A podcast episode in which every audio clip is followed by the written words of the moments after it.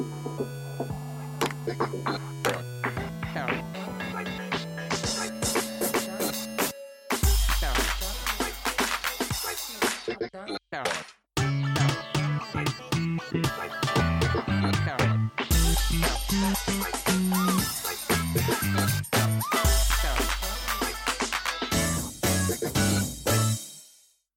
Bonjour à toutes et à tous pour ce nouveau numéro du podcast Schmeppemol, le numéro 80, l'émission de la passion des shoot'em up. Dans ce podcast, vous trouverez en plus de même Gecko Crazyl, Bonsoir. Hubert Vinich Ouais, salut et le mec du FPGA, Ketsu. Salut, c'est moi le mec du FPGA. Oh, un mec du FPGA Meilleur pseudo. Donc déjà, on va tous se réunir pour vous souhaiter une belle et heureuse année. Et bonne Ouais, année Bonne année Meilleure vue de réussite de bonheur et tout le kralala. Et des femmes nues et des esclaves nains, évidemment. Ça va sans dire. avec le petit plateau de poppers.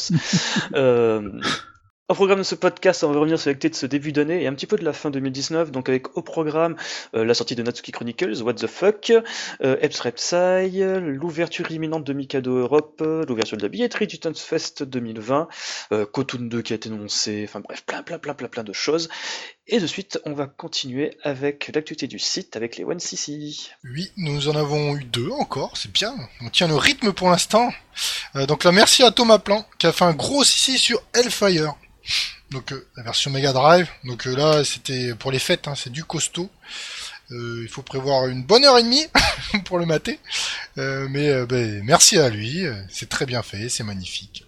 Et comme à son habitude, il couvre tous les angles, tous les, le moindre détail est énoncé. C'est ça, avec des comparaisons à la fin et tout, etc. donc c'est très bien. Et ensuite on a eu le Vassara Collection, donc le mode timeless, le mode euh, spécifique à la compilation HD Vassara. Voilà, voilà. Euh, euh, faut, fallait parler de Vassara un peu quand même. Ouais, Euh, puis ça le, ré- ça le réhabilite un petit peu, vu, vu qu'il avait un peu cette réputation d'être un mode un peu moumou, là tu, tu, le, tu le remets un peu en avant en tant que qui, qui fait partie de la dynamique euh, intrinsèque à Vassara au jeu, quoi, de base. hein. Mais j'aurais quand même préféré de jouer à 4 ou 5, mais bon. euh, Ah bah, fallait nous appeler. euh. Oui, bien sûr. En même temps, c'est le seul mode qui est à peu près correct dans cette collection finalement, donc à la limite, euh, Comment? Ça met la collection en avant. je mets tout, je m'étrangle, je m'étrangle. Mais non, les deux Vassara, ils sont Mais excellents. pas dans la collection justement. Bah, c'est même que sous MAME. C'est juste que nous, on connaît pas les PCB. Si tu connais pas les PCB, les deux, ils te conviennent. Ils sont, c'est de l'émulation portée, quoi. Tu vois. Ouais. On va pas revenir dessus, on en a parlé dans le podcast précédent. Ensuite, on enchaîne avec un petit article qui a été mis en ligne fin décembre, mi-décembre même, à savoir une traduction en français euh, d'un article rédigé par Marc MSX sur TheElectricUnderground.net. Euh, L'opinion d'un joueur hardcore de shoot'em up sur la Nintendo Switch, qui a été traduit par Liv. Encore un grand merci à toi, Liv. Et dans cet article, ben, Marc revient tout simplement ben, sur la Switch en tant que console pour shmup, du point de vue d'un fan hardcore. Donc, euh, à savoir dans les grandes lignes que c'est un système qui se prête habilement bien au genre, bien qu'il est miné par quelques défauts propres au hardware de Nintendo. Donc, on revient notamment sur les histoires euh, d'input lag liées au- à la gestion Bluetooth des manettes, etc., etc. Et à l'affichage, ce que les, les, les trimards comme moi avaient pas du tout remarqué, il y a des mesures extrêmement précises dans l'article. Enfin, il pousse le truc très très loin, quoi. Exactement. Ah mais ça c'est ça c'est Marc, hein. il est très très, il va très loin quand il fait quelque chose. Il va au bout des choses. Tu- voulais dire qu'il va au bout de ses rêves? Oh putain, je ne me lance pas là-dessus. Euh, enfin bref, sur ce j'enchaîne avec l'ouverture des Shmup Awards 2020. Et oui, vous y croyez pas, mais c'est reparti pour une quatrième fournée.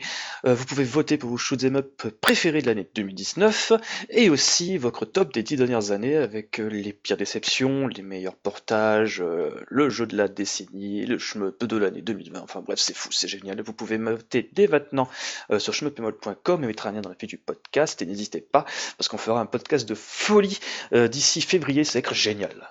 Ouh, ouais, yeah. On est emballé. Non, mais faire une foule à 4, c'est difficile, donc. voilà, c'est ça.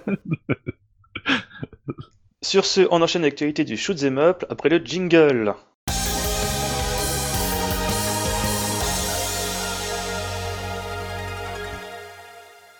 Et on commence avec l'ouverture de la billetterie du Stunfest 2020. Donc ça y est, les billetteries du Stunfest sont ouvertes. Donc pour rappel, euh, cette année, le Stunfest se tiendra du 15 au 17 mai, toujours à Rennes, toujours aux Libertés.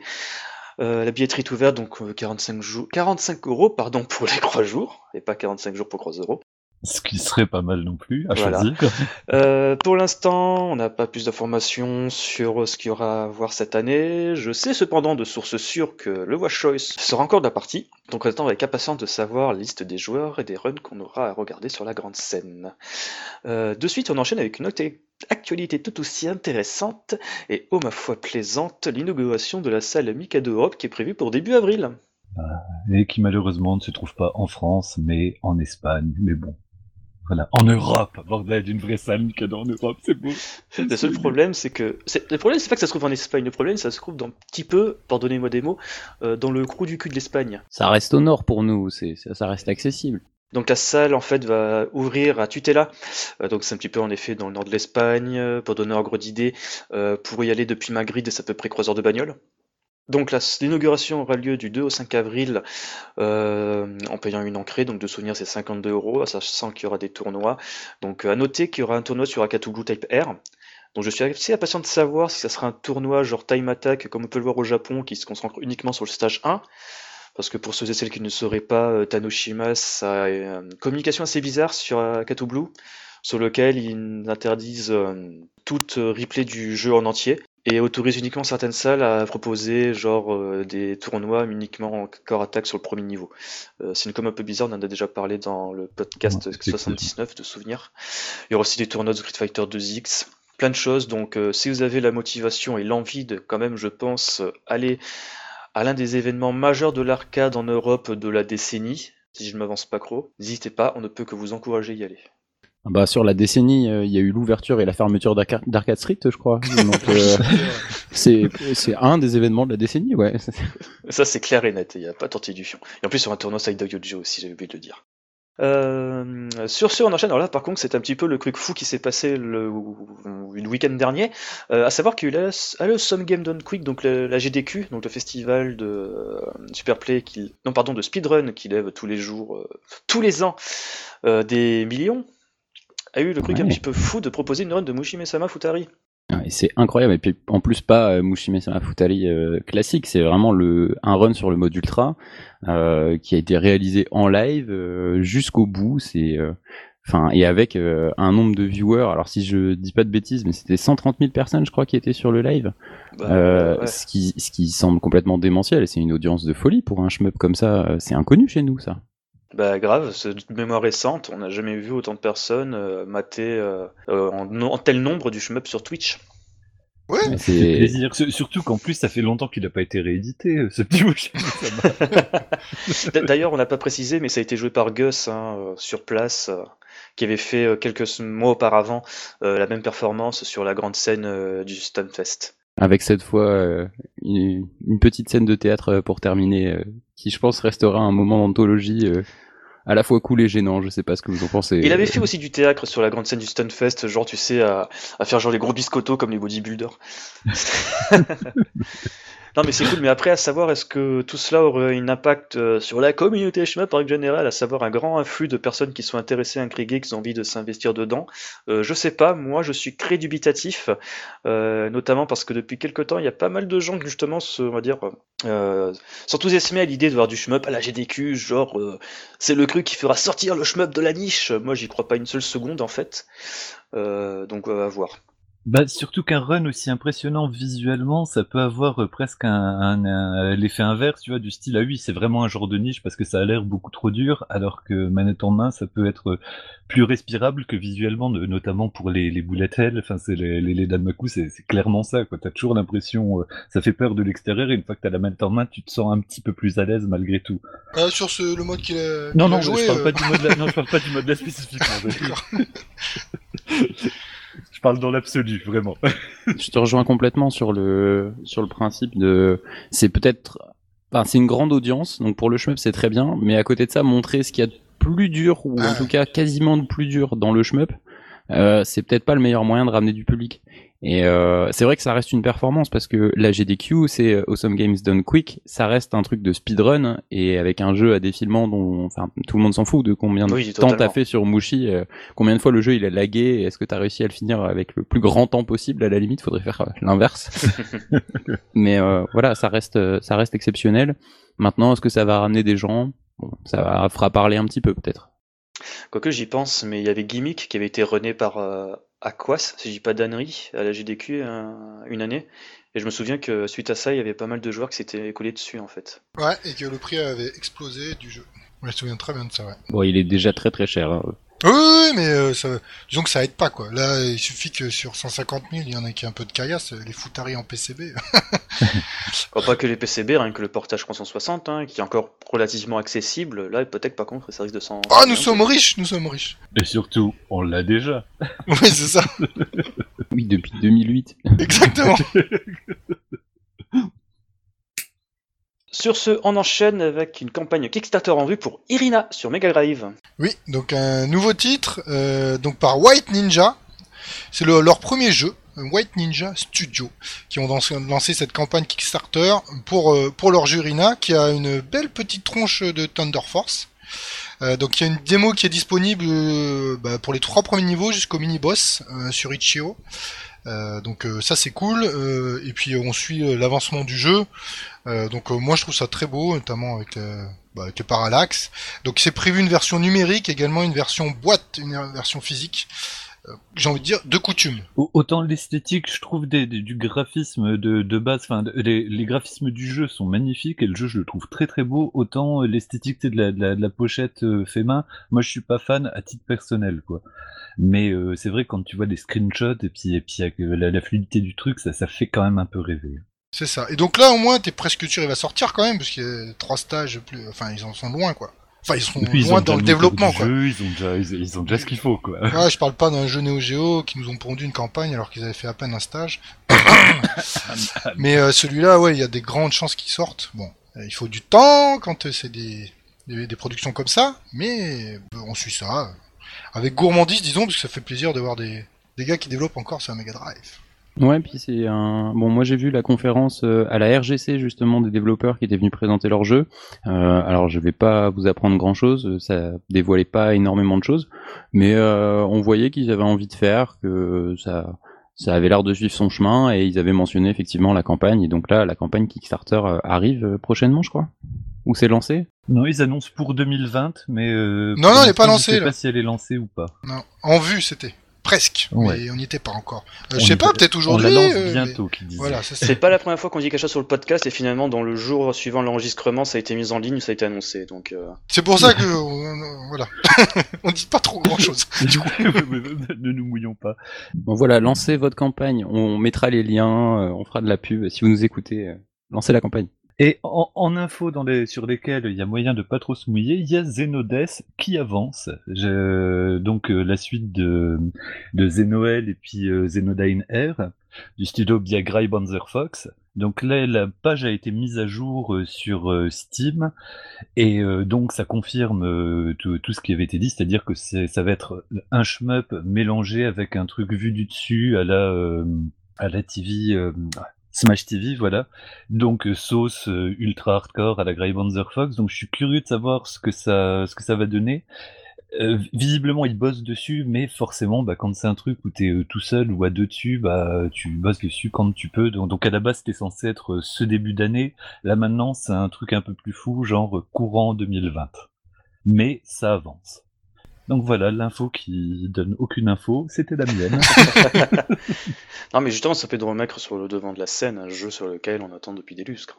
Ouais, ouais, ouais. Et puis, là- mais là, en tout cas, ouais, il, l'a pas laissé tomber. Il est pas euh, dans un coin en PLS en train de pleurer. Non, il, il bosse dessus. c'est bien.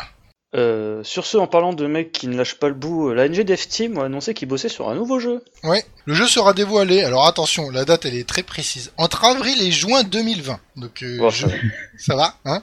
Donc pour MVS seulement, donc on sait, il y a très peu d'infos. Donc euh, c'est alors je vais écorcher son pseudo bien sûr, Zouz sur son forum qui a levé le lièvre entre guillemets. Donc c'est un shmup à scrolling vertical en Yoko. Et euh, donc les graphismes, ça sera la Rasion et Fast Striker, donc une 3, 3D précalculée rendue en 2D. Et pour l'instant, on a juste, je crois, vu un pixel art, un concept euh, de, du vaisseau. Ouais, c'est un avion de chasse. Voilà, on n'en sait pas plus. Euh, bon, alors après, euh, ils sont fiables quand même, dans le sens quand ils veulent sortir un jeu, bah ils sortent vraiment. c'est pas, pas une annonce en l'air, donc il sortira, voilà. Mais pas tout de suite, hein. Et puis généralement, quand ils sortent un jeu, on peut s'attendre à avoir un portage euh, sur console plus accessible, on va dire financièrement, euh, que Ouais. certains autres développeurs qui sortent sur la plateforme et tout. Même si tu me diras que Crossbuster, on se peut toujours se le gratter pour euh, y Ouais. toucher sans vendre un rein. Razion idem aussi, hein. Pour euh, Razion et même le Neo XYZ. XY. Ouais, la version non. spécifique de la Neo Geo qui est qui avait une des mises à jour pour rendre le jeu plus facile, etc. Parce que je crois que sur Dreamcast est sorti, mais il était un petit peu brut de pomme, on va dire. Infaisable en fait. Personne n'a terminé. Et tandis que sur Neo Geo, ils avaient rajouté des mince sur les côtés euh, des pods, etc. et ils avaient nivelé la difficulté avec les mises à jour. Exactement. D'où le fait que pourquoi ne vendent-ils pas à ceux qui n'ont pas de Neo Geo bah, euh, des ROM à prix euh, abordable Je dis ça, je ne dis rien. Je... C'est d'ailleurs, il y a un point intéressant justement dans le post de Zouz, Souz sur son forum, euh, c'est qu'il disait qu'en fait le nom du fichier, donc euh, avec euh, l'avion de chasse, c'est marqué euh, Jetplane MiG euh, 69. Hein. Il faisait justement le fait que le gars qui fait généralement ces, euh, qui nomme les fichiers, en fait, il a fait de même pour Crossbuster, genre c'était Crossbuster entre parenthèses quelque chose. Donc il en déduit que le jeu pourrait s'appeler Jetplane. Assez, euh, on va dire, basique, on verra bien. Bah, si je peux répondre un petit peu aux interrogations euh, sur, sur le sujet, euh, moi, il y a une dizaine d'années, quand ils ont commencé à sortir les, les jeux en version MVS AES et qu'ils ont vendu ça à prix d'une cartouche Neo Geo, hein, je crois que c'était 470 euros, un truc comme ça, je me suis dit c'est quand même une stratégie un petit peu bizarre parce que c'est faire un objet collector, entre guillemets, comme les jeux d'époque, alors que c'est pas vraiment d'époque et qu'on sait pas combien il y aura de tirages, etc. Et je trouvais ça un petit peu bizarre et moi j'ai pas sauté sur l'occasion en me disant euh, bon bah de toute façon on les trouvera moins cher plus tard. et en fait il s'avère qu'ils font des tirages vraiment très limités et depuis tout le temps où ils sortent des jeux on voit bien que c'est vraiment euh, épisodique. C'est s'il y a un deuxième tirage c'est exceptionnel et du coup en fait ça ça donne une, une valeur un peu aux produits qu'on achète. Alors je veux pas défendre le fait de faire des jeux à à 500 balles ou à 600 balles, mais euh, on perd pas ses sous entre guillemets parce que la valeur du produit elle reste la même en fait. C'est qu'ils l'achètent, ils les vendent et après il y en a plus sur le marché. Donc euh, après il faut vraiment mettre des thunes pour l'acheter et faire plaisir à des spéculateurs. Exactement. Donc euh, vraiment si les jeux vous intéressent, bah même si c'est cher, bah faut savoir que voilà c'est pas un truc que vous pourrez chauffer plus tard, sauf euh, s'il y a portage comme il y a eu euh, récemment sur Switch avec euh, Gunlord Ouais. où ils ont sorti un extraordinaire portage euh, pour euh, 10 balles c'est royal euh, jetez-vous dessus c'est génial mais euh, il faut il faut qu'ils comprennent qu'ils ont des sous à se faire là-dessus aussi et qu'on puisse profiter de Razion euh, Crowdbuster que que j'ai pas acheté et que je regrette un petit peu Oh purée, moi aussi. J'aurais dû, euh, j'ai la corde autour du cou quand j'ai raté Ouais, le, mais le on peut pas reprint. tout sortir 500 balles comme ça Voilà, Mais exactement. justement, de, de, fa- de faire cohabiter euh, des trucs à prix, euh, enfin des ROM euh, qui vendent eux-mêmes, qui commercialisent plutôt qu'elles soient euh, éventuellement piratées ou pas piratées. Enfin, tu, vois, mais, euh, euh, de, pouvoir permettre à ceux qui n'ont pas les hardware de- d'accéder quand même au jeu, je pense que ça empêchera pas ceux qui ont envie de posséder le truc de l'acheter. Dans tous les cas, les personnes qui ont 500 balles pour se payer le hardware d'origine, enfin, ils se jetteront dessus, ils vont pas se contenter de la ROM, clairement. Donc, euh, je trouve que de, de tabler sur les sur les deux marchés, ce serait vraiment très très loin d'être une euh, mauvaise idée, quoi. Alors ce serait loin d'être une mauvaise idée, mais il y a peut-être une raison technique derrière. Alors je m'avance peut-être hein, là en, en parlant technique, mais je sais que les cartouches justement, eux, ils ont eu très peur forcément que ce soit euh, bootlegué et qu'on puisse les trouver à 50 balles sur AliExpress, parce qu'au final, il faudrait juste avoir la ROM pour pouvoir faire un card mode. Et en fait, je Ouais. pense que c'est pas possible, parce qu'en fait, les cartouches sont modifiées. Il y a du contenu supplémentaire, il y a ou des coprocesseurs ou des gestions de mémoire en plus pour pouvoir faire des jeux plus gros. Et en fait, c'est dans la cartouche, il y a une partie technique. Et donc, je sais même pas si une ROM circule, si les émulateurs l'encaissent. Enfin, je, pense qu'il y a du hardware spécifique dans la cartouche en plus pour aider la carte mère Neo Geo. C'est là où je dis que je m'avance parce que je parle peut-être un peu euh, du bullshit. Mais je pense qu'il y a des choses en plus dans la cartouche et du coup, ils veulent pas release la ROM parce que release la ROM, ça veut dire qu'après, il y a des contrefaçons à 50 balles sur AliExpress le lendemain. Alors là, je, je suis d'accord avec. Enfin, c'est vrai que ça, moi, j'y avais pas pensé du tout. Mais par contre, le fait qu'il y ait des trucs spécifiques, si c'était, euh, si ce que tu, si ta, ta supposition euh, s'avère euh, vraie, bah du coup, ça, ça pousserait euh, éventuellement euh, les, les développeurs à avoir un, comment ça s'appelle, un, un émulateur embarqué, un émulateur spécifique. Et peut-être que du coup, ils pourraient euh, vendre euh, bah, justement des ROM qui soient pas euh, transposables. euh, bah, à un portage. Ce qu'ils ont fait avec Gunlord, Ah, un ça. portage en fait, un vrai portage comme ils ont fait sur Switch et euh, c'est et c'est ça qu'on espère quoi. Comme Fast Striker qui a été porté. Exactement. Mais du coup, acheter, euh, acheter Gunlord, euh, ils ont dit en plus que c'était un petit peu un test. Je sais plus comment il avait tourné un peu sur internet, mais ils avaient dit ouais, on va voir ce que ça peut nous rapporter. voilà, si vous voulez nous soutenir, soutenez-nous. Et je pense que c'est une bonne idée. Bon, le message est passé, j'achète Gunlord ce soir après ce podcast. Allez, sur ce, on enchaîne avec encore du MVS, mais avec Xenocrisis cette fois-ci. Ouais, bah là on est deux pigeons, donc c'est parfait. Qui ça? Bon, je sais pas, il y a deux, deux gars, ils ont acheté euh, Xenocrisis. Alors je ne sais, j'ai pris la version standard, euh, donc il y a les deux versions qui sont disponibles à l'achat. Donc sur le, le site des Bitmat, euh, euh, j'ai oublié le nom exact. Ma brother. Voilà, merci. Euh, donc euh, deux versions. Je confonds les deux. Euh, Big Bureau de souvenirs. Oui, ouais, parce que Bitmap Brothers, c'était ceux qui avaient fait Gods. euh, Ah et oui, Agony. Exactement, je confonds toujours les deux. Donc c'est prévu pour, euh, bah enfin bon, j'en sais rien. Euh, on a précommandé mais on ne sait jamais. Mars au plus tard, ils avaient dit, je crois. Ouais, voilà, bon. Donc la première version, euh, version standard, c'est 199 dollars. Et donc les, versions limitées, euh, limitées, elles sont à 270, euh, enfin 269 précisément. Donc ce qui est en plus, euh, bah, poster, OST, après des Movestrive, Minimark, etc. Carton. donc après Xenocrisis déjà à la base, c'est franchement c'est un très bon jeu. Faut le dire d'entrée. Oui. Euh, Il y a une version Dreamcast qui est prévue également, que vous pouvez précommander si vous êtes un méga pigeon comme moi. Et euh, ensuite, euh, bah moi, euh, franchement, euh, je suis content qu'ils en sortent une version Neo Geo. Et puis surtout, c'est abordable pour le coup. Alors, Bah ouais. entre guillemets, c'est abordable. C'est Ça permet de faire la transition complètement parce que ça reste ça. euh, un prix beaucoup plus digeste. Alors moi j'ai fait euh, ultra pigeon, hein. j'ai tellement eu honte d'avoir un, un code promo pour pouvoir faire un test que derrière j'ai acheté le MVS et j'ai acheté le vinyle. et euh, pour prouver un petit peu à Bitmap Bureau leur euh, leur bonne volonté euh, en achetant le vinyle et le MVS, sachant que le MVS est pas sorti déjà, j'ai payé que 5 balles de frais de port. Ça c'est euh, Ouais, moi aussi. incroyable. Ouais. Que 5 balles. Je me suis dit, j'espère qu'ils vont le protéger quand même. 5 Ouais. balles. Et c'est complètement admirable. Et le pire, c'est qu'ils m'ont envoyé le vinyle. euh, je l'ai reçu à Noël. Donc euh, du coup, Wow. j'ai payé 5 balles et ils ont fait deux expéditions. Donc euh, le prix correct plus ça, franchement, c'est acceptable.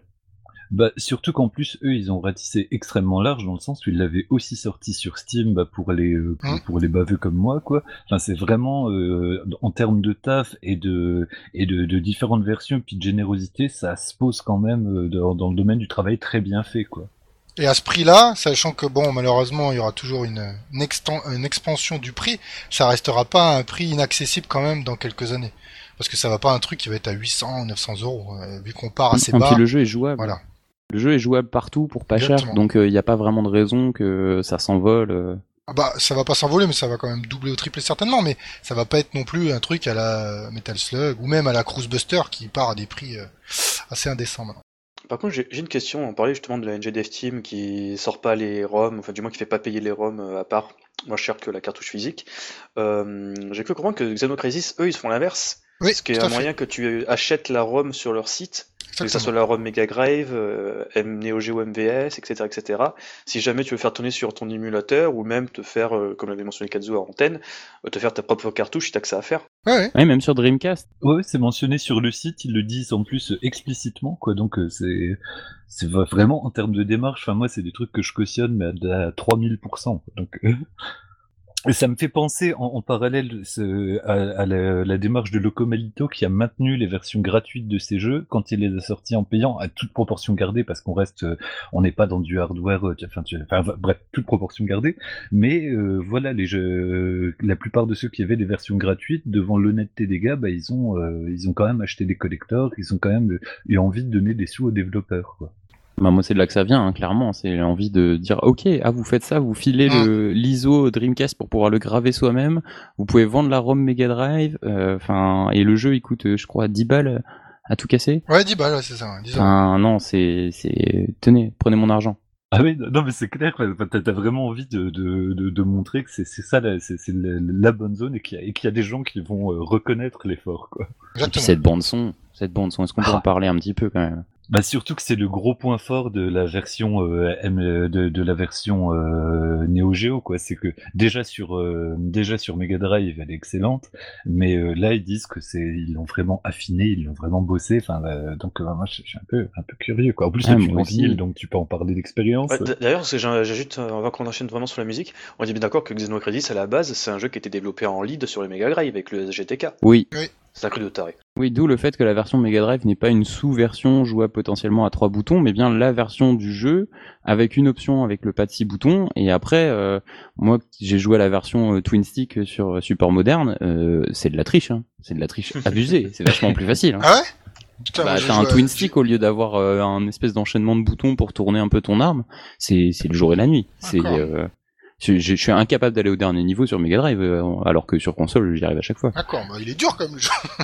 Euh, ouais, moi je trouve que sur console, ouais, il est déjà assez péchu. Ouais. J'ai j'ai dit ça en même Ah bah, joue-y avec une manette trois boutons, tu vas rigoler. Ouais, non, mais j'imagine le carnage, quoi. Moi, je me rappelle de Forgotten World où c'était déjà un Ah, cauchemar, ouais. tu sais. C'est le seul reproche que j'ai eu à faire d'ailleurs à la version console, c'est que c'est vraiment un portage brut de la version Mega Drive avec le Twin Stick. Euh, et en fait, tout est implémenté en dur. On peut pas se dire, euh, bah, je voudrais jouer avec une manette comme si c'était une manette Mega Drive et voir ce que ça fait en fait. T'es obligé de jouer en Twin Stick sur sur console. Ouais, donc du coup, ça downgrade complètement la, la, la difficulté. Enfin, tu, tu, tu Ouais. trouves plus le plaisir originel de la, de la Mega Drive, quoi. Et vous, bande de tarés, vous allez jouer avec 4 boutons Neo Geo. Bah, on sait pas sur quatre boutons On sait qu'est-ce que ça va donner, Hein comment on va, comment ça va marcher. Il y a toujours la roulade, la grenade. Ah oui, c'est euh, euh, comment on va tourner les options. Enfin, je sais pas comment ça va marcher sur quatre boutons. J'ai acheté ça, c'est ma grande curiosité quoi. Ah, je pense qu'il y aurait des, des deep switch à deux boutons en même temps, des trucs comme ça. Je, je, je, je, vois que ça, je vois que ça possible parce que bon, s'il y a que quatre boutons, il y a pas tortiller, quoi. C'est... qui serait trop cool, c'est d'avoir des deep switch pour pouvoir se faire un contrôleur custom, pour pouvoir jouer avec les Oh. deux panels, pour avoir toutes les touches ou des trucs comme ça. Ça pourrait être trop bien. Ah mon dieu.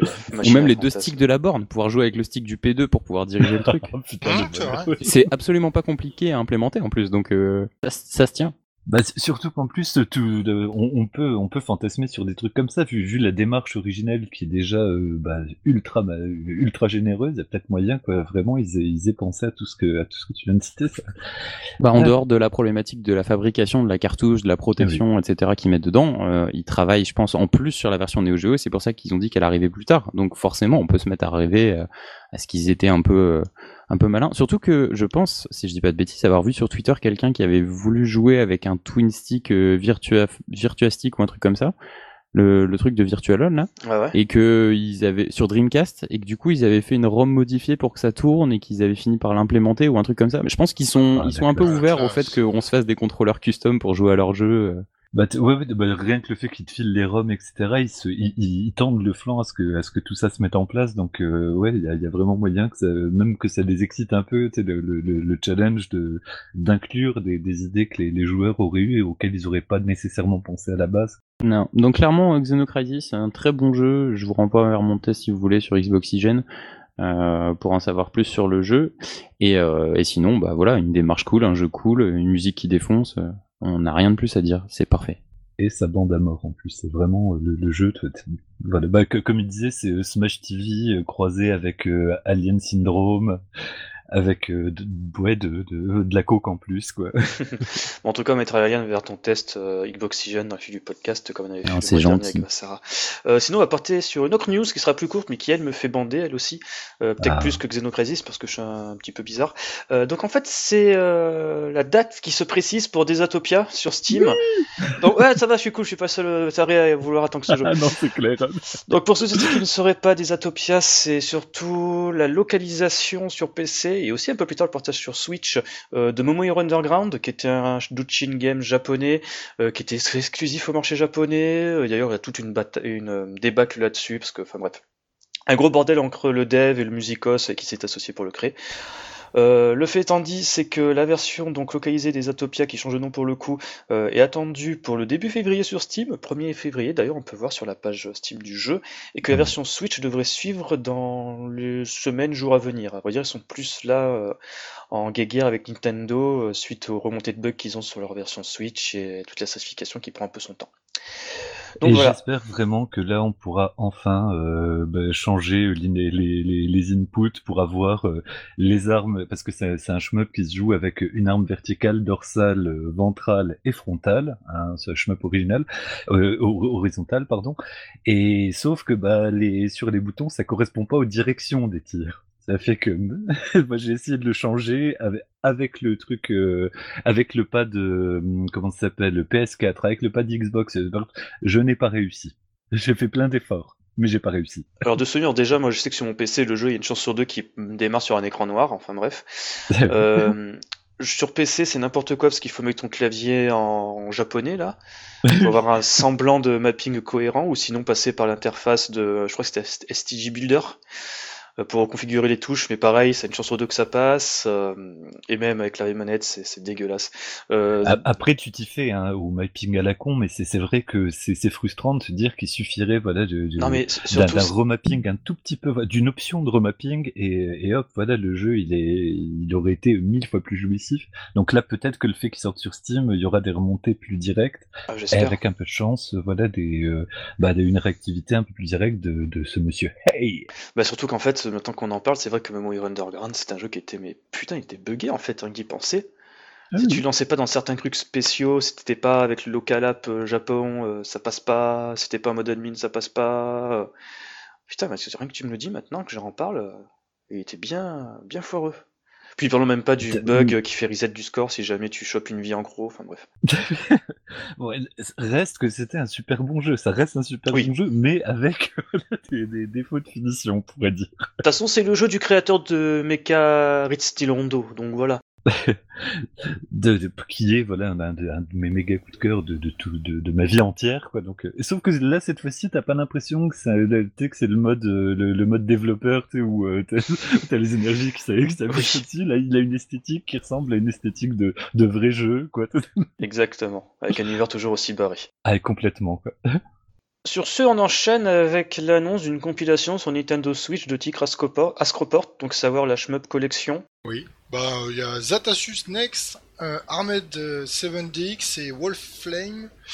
Euh, donc bah, voilà, par Astroport, euh, donc en, bah, en boîte, 5000 exemplaires. C'est toujours valeur sûre quoi, Astroport. Hein. Ouais, mais après, ce qui me dérange, bon, on a parlé avec Echo avant, mais... ouais, en antenne. C'est le... le gars qui fait la compilation en fait, le truc déjà, c'est que à la mhm. base, c'est une compilation de jeux Dreamcast qui sont à la base des jeux PC. Donc tu vois déjà le délire. Ok. Euh, c'est fait, euh, c'est développé par Pixel Heart de mémoire. Oui, tout à fait. Basé sur des portages euh, faits par Josh Prod. Et là, et là, Oula, ça commence à sentir pas bon. Voilà, exactement. Ouais, ouais, il y a beaucoup trop d'intermédiaires dans Non, il y a surtout Josh Prod dedans. oh, pardon. Non, non, de toute façon, en fait, le truc, c'est que tu te renseignes un petit peu, tu te rends compte que toutes les boîtes sont quasiment toutes localisées au même endroit à Marseille. Donc tu sens qu'en fait, c'est de la grosse connivence euh. Eh, d'accord, on voit très bien qui c'est. Euh, il y a aussi un truc qui est un petit peu relou, euh, c'est qu'en fait apparemment ça sera limité à 3000 exemplaires. T'as, 5000, 5000.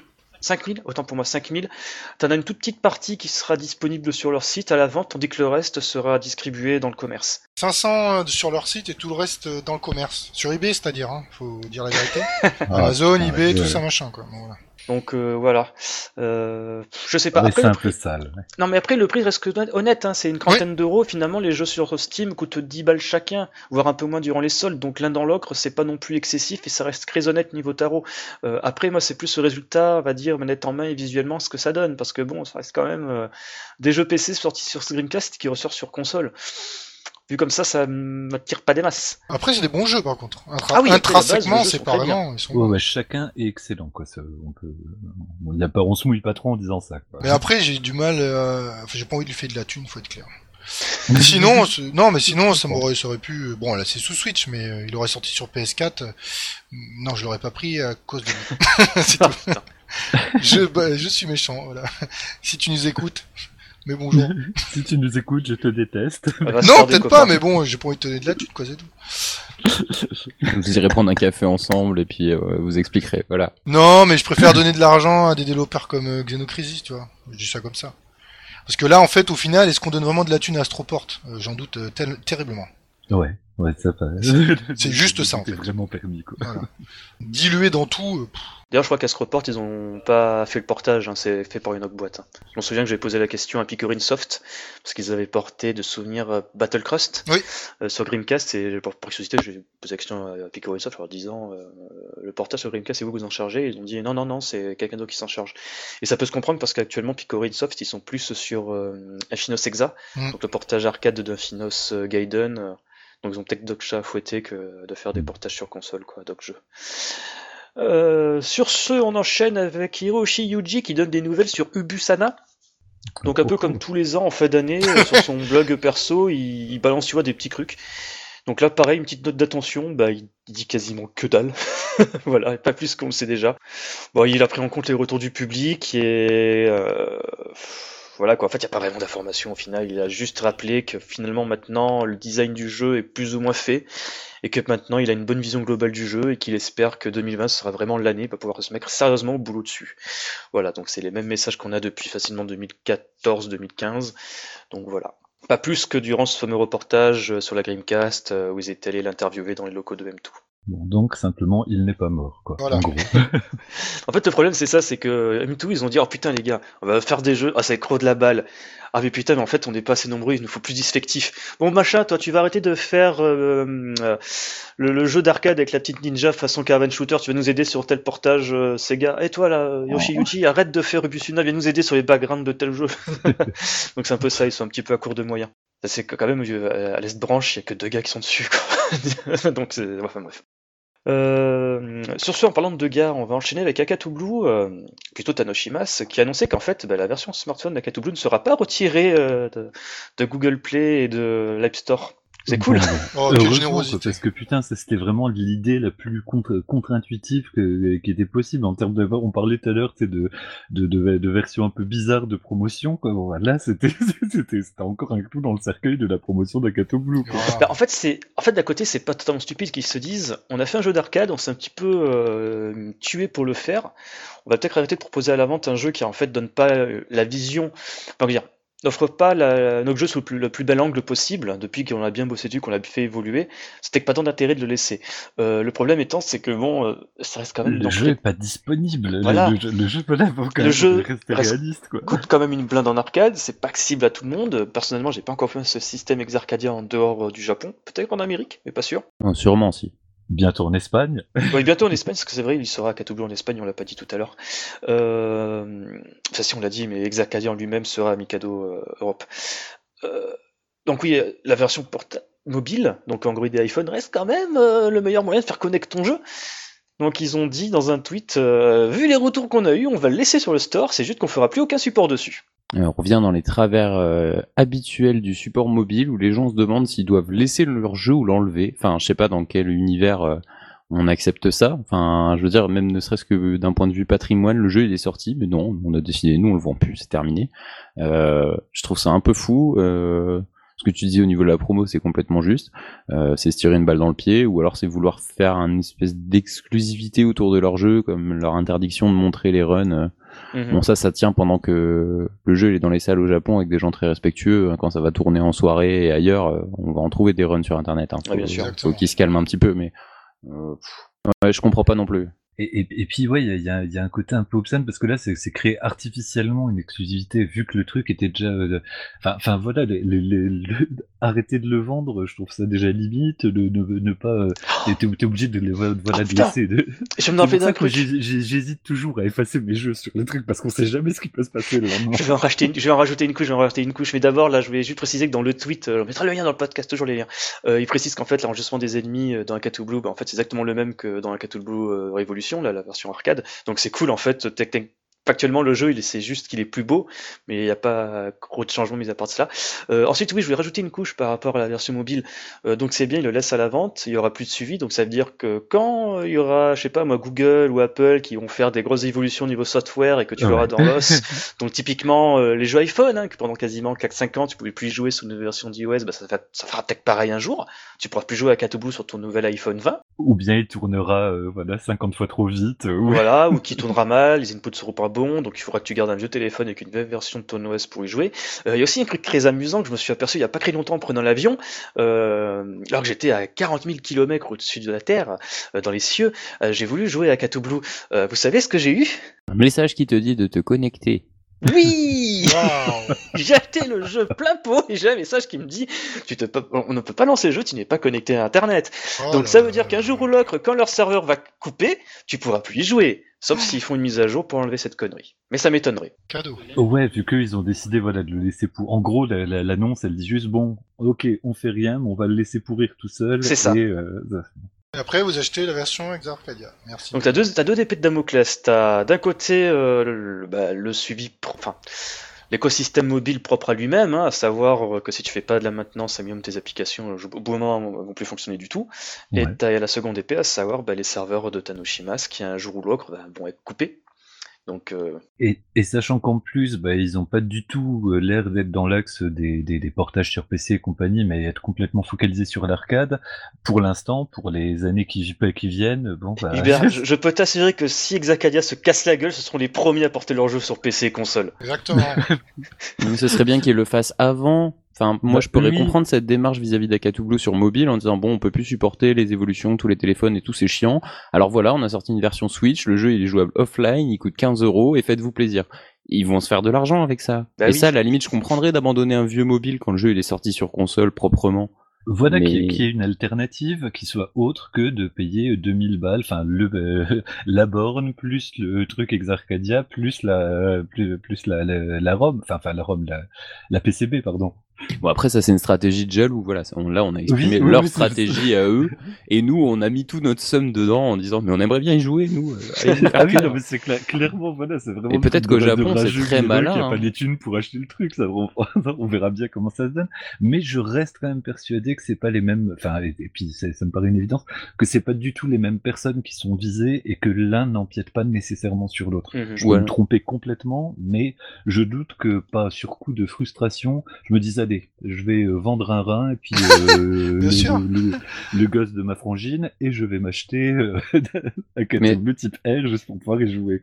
Est-ce qu'on est vraiment le public de ça? Parce qu'au final, est-ce que c'est pas la démarche jusqu'au boutiste de l'ex-Arcadia qui dit ah ouais vous vous êtes joueur de shmup chez vous sur console et tout et vous voulez jouer ça vous dirait de revenir en salle? Parce qu'en fait nous on essaye de faire ça et genre venez jouer et regardez pas sur YouTube genre euh, venez mettre une pièce s'il vous plaît je me demande si c'est pas un truc ciblé pour le faux, Japon pensé pour leur modèle économique de leur truc arcade qui est le principal nous on voit ça de notre œil européen Ouais, ouais. américain en disant Oui, avec un, Euh, un- loin. un arcade complètement moribond.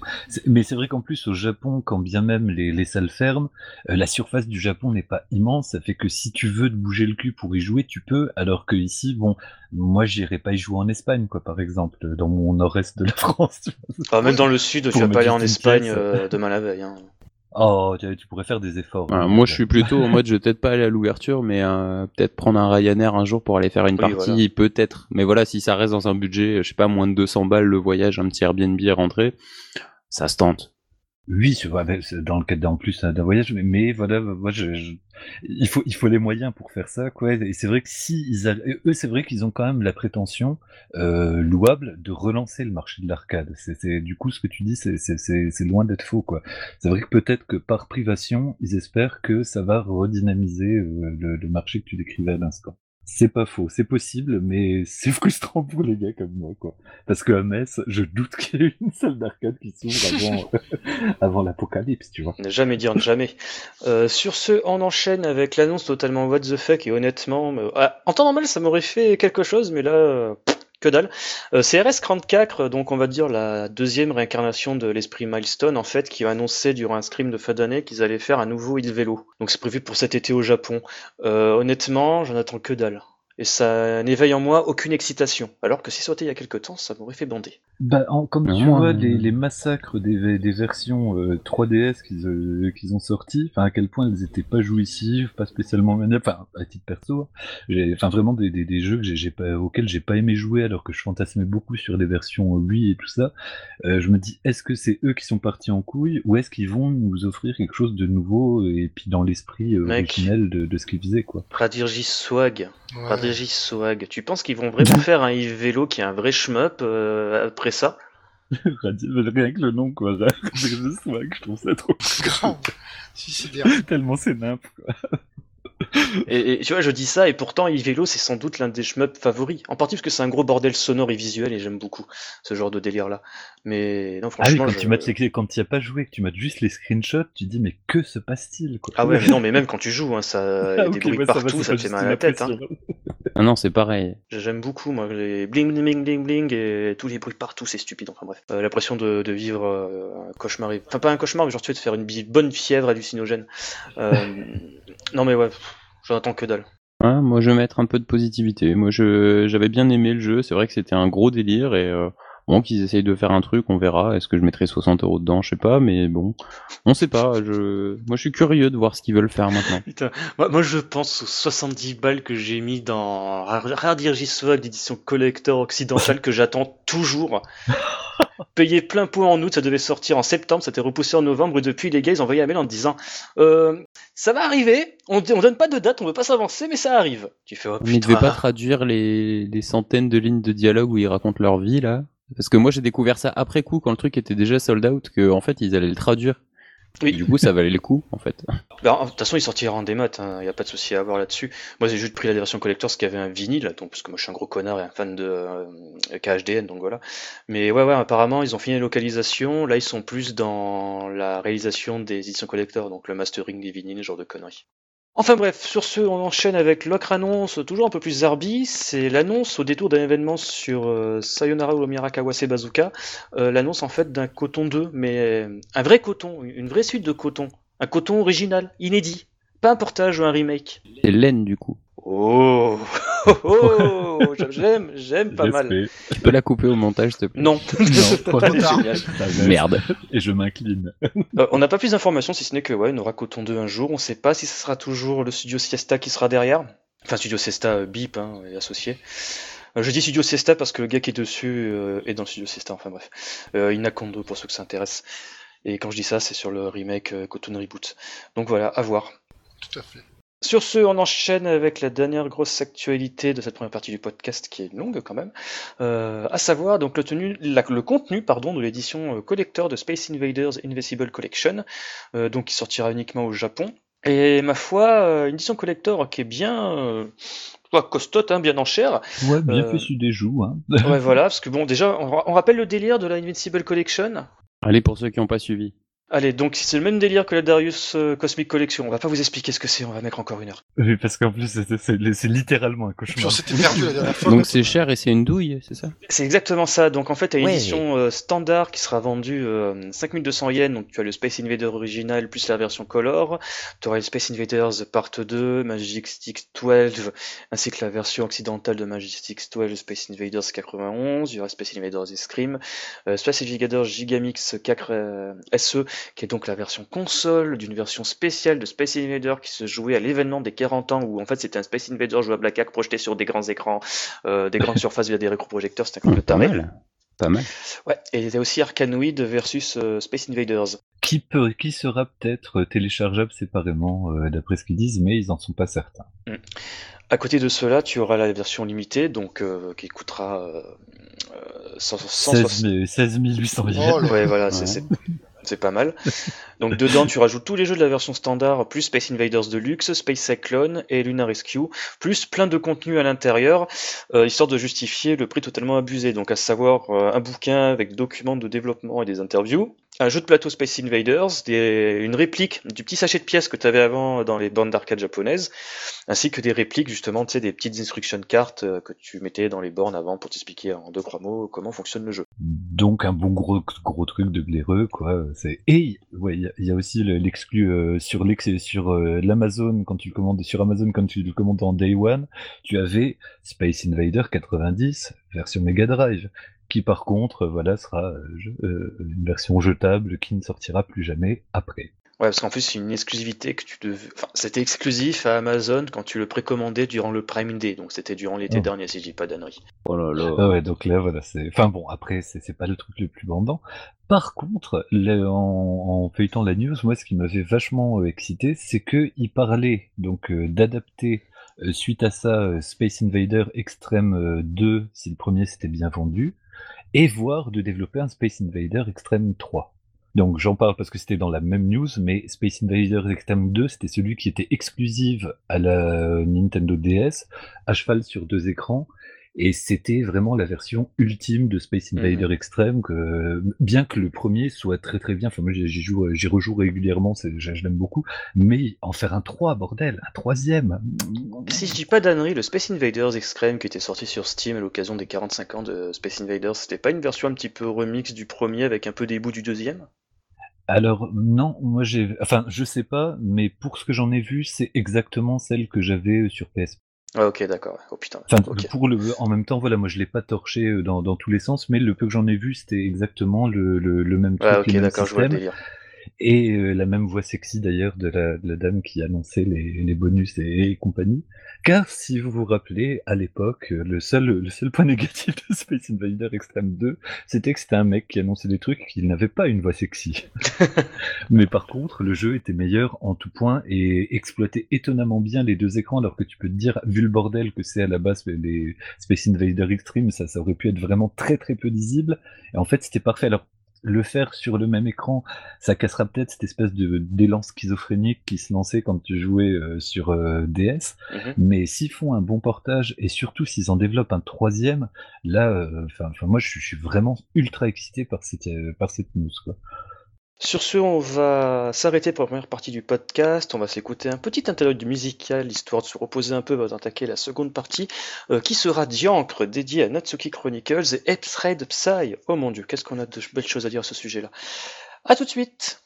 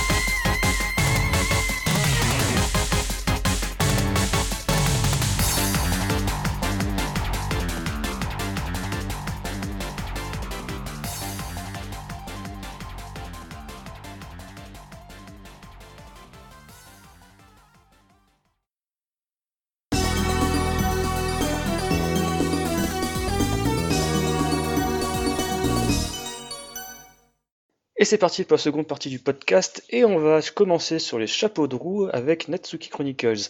Mais avant de revenir sur les impressions du jeu, nous allons vite fait expliquer parce que honnêtement, euh, c'est n'importe quoi. On a fait le podcast le mois dernier. Hors antenne, on blaguait en disant ouais c'est bon, Natsuki Chronicles sortira jamais en 2019, c'est mort. Et littéralement deux jours après l'enregistrement, t'as Cute qui ont fait au fait on le sort le 25 décembre. Joyeux Noël. Joyeux Noël. Joyeux Noël, les connards euh, Donc oui, on va rappeler vite fait les faits.